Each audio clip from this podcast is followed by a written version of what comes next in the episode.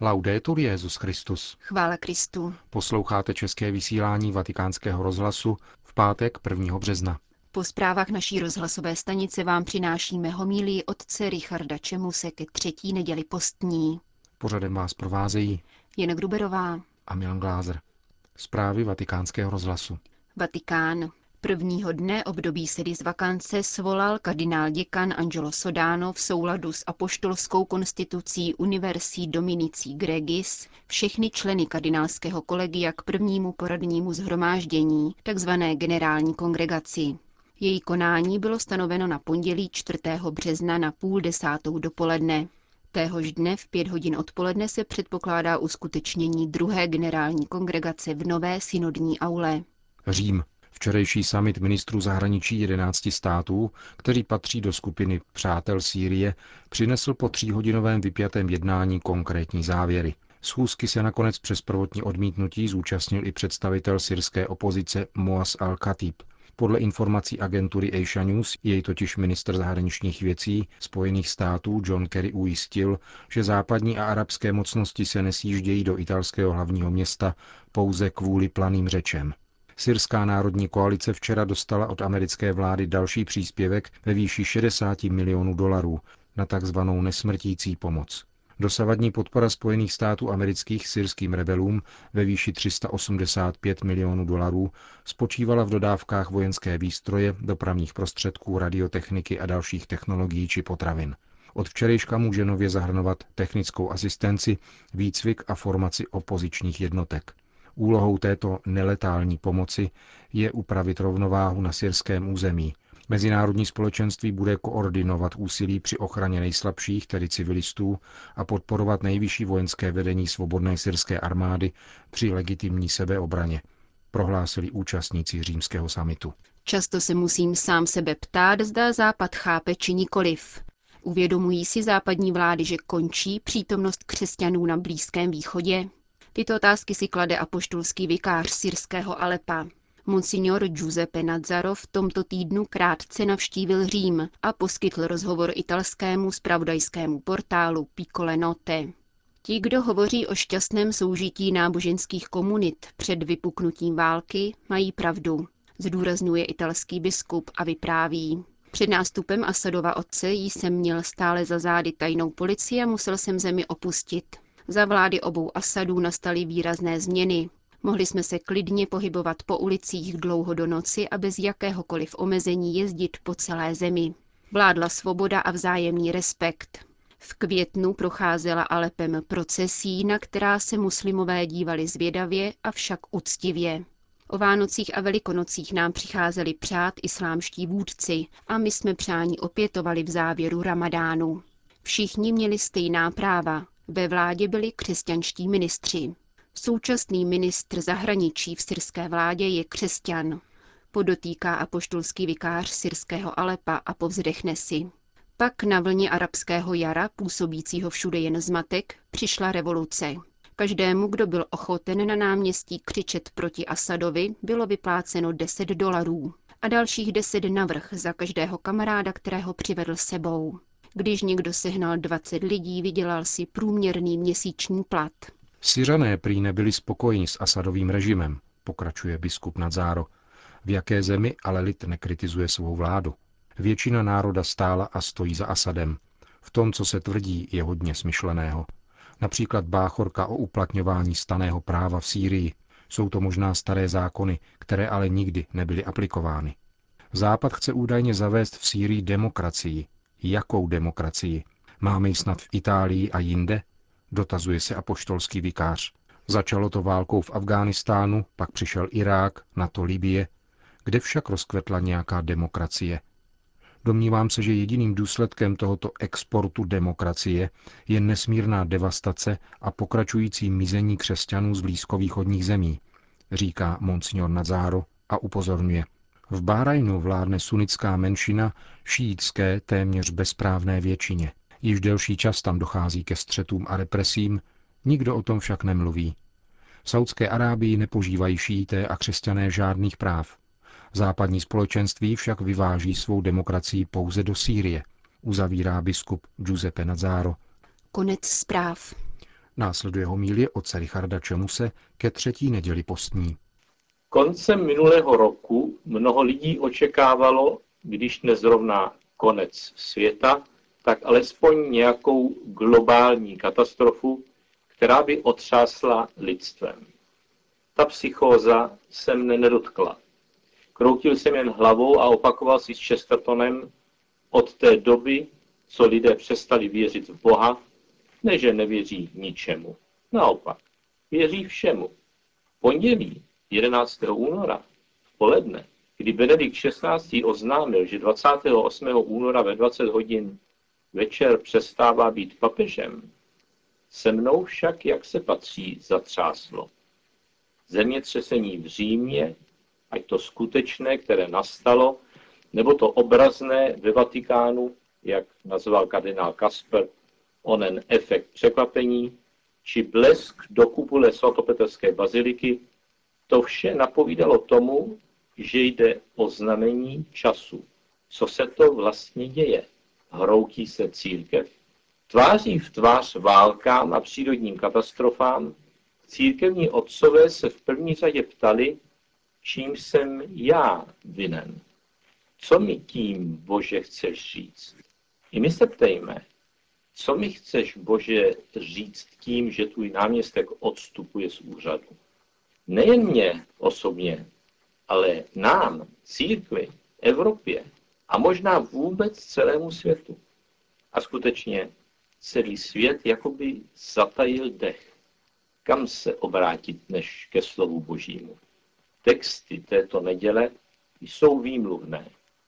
Už to, že papež učinil toto gesto bezprostředně před vstupem církve do čtyřicetidenní přípravy na Velikonoce, modlitbou, postem, zpytováním svědomí, pokáním a dobročinností, samo o sobě mnoho vypovídá.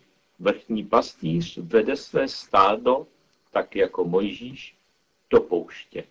A za duchovní potravu nám tiskne do ruky své poselství k postní době a kázání na popeleční středu. Tyto texty, sami o sobě naléhavé, nabyly takřka přes noc nebývalou výpovědní sílu. Stávají se závětí. Někdy musí asi člověk odejít, aby to, co nám chtěl říct, mohlo zaznít plné síle. Poušť je prostor, kde nic neruší komunikaci mezi Bohem a člověkem. Člověk se tu stává schopným vnímat Boží hlas. Benedikt jako Mojžíš takovou poušť jistě prožil a s Bohem se tam setkal. Jako Mojžíš se i on bránil Božímu povolání. Už jako prefekt kongregace pro nauku víry se chce vrátit na stáří do svého rodného Bavorska. Jako apoštol Petr se zřejmě i on pak ubran z Říma potkal s Kristem a zeptal se jej: Quo vadis, Domine? Kam kráčíš, Pane?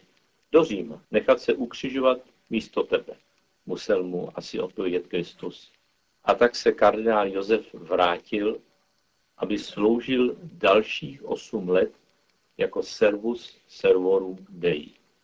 O co Benediktovi šlo, vyjadřuje zvlášť jasně jedna z věta z úvodu encykliky Deus Caritas est, kterou on sám cituje ve svém poselství k postní době. Totiž říká: už ve své první encyklice jsem připomněl, že na počátku křesťanského života není určité etické rozhodnutí nebo nějaká velká idea, nýbrž setkání s událostí, s osobou, která otevírá před životem nový obzor a dává mu rozhodující zaměření.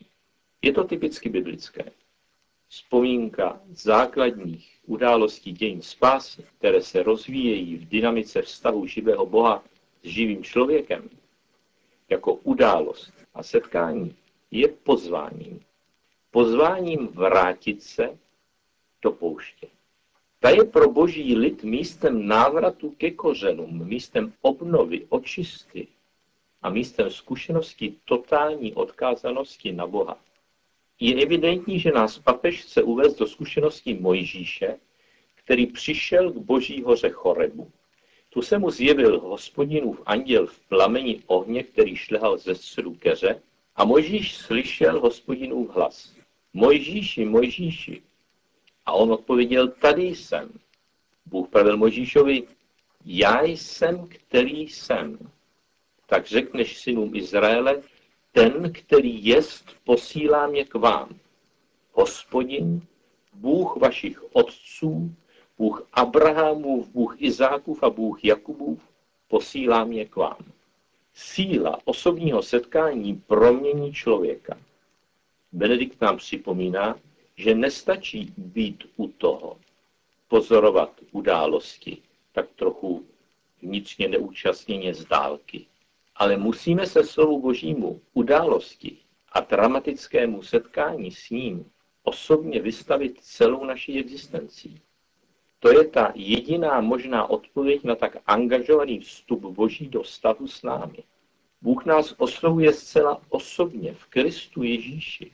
Můžeme Benediktovi vložit do úst Pavlova naléhavá slova, chtěl bych vám, bratři, připomenout, že všichni naši praotcové byli pod oblakem, všichni prošli mořem, všichni přijali Mojžíšův křest v oblaku a v moři, všichni jedli stejný duchovní pokrm a všichni pili stejný duchovní nápoj. Byli totiž z duchovní skály, která je doprovázela, a tou skálou byl Kristus. Ale přesto se většina z nich Bohu nelíbila, pomřeli na poušti.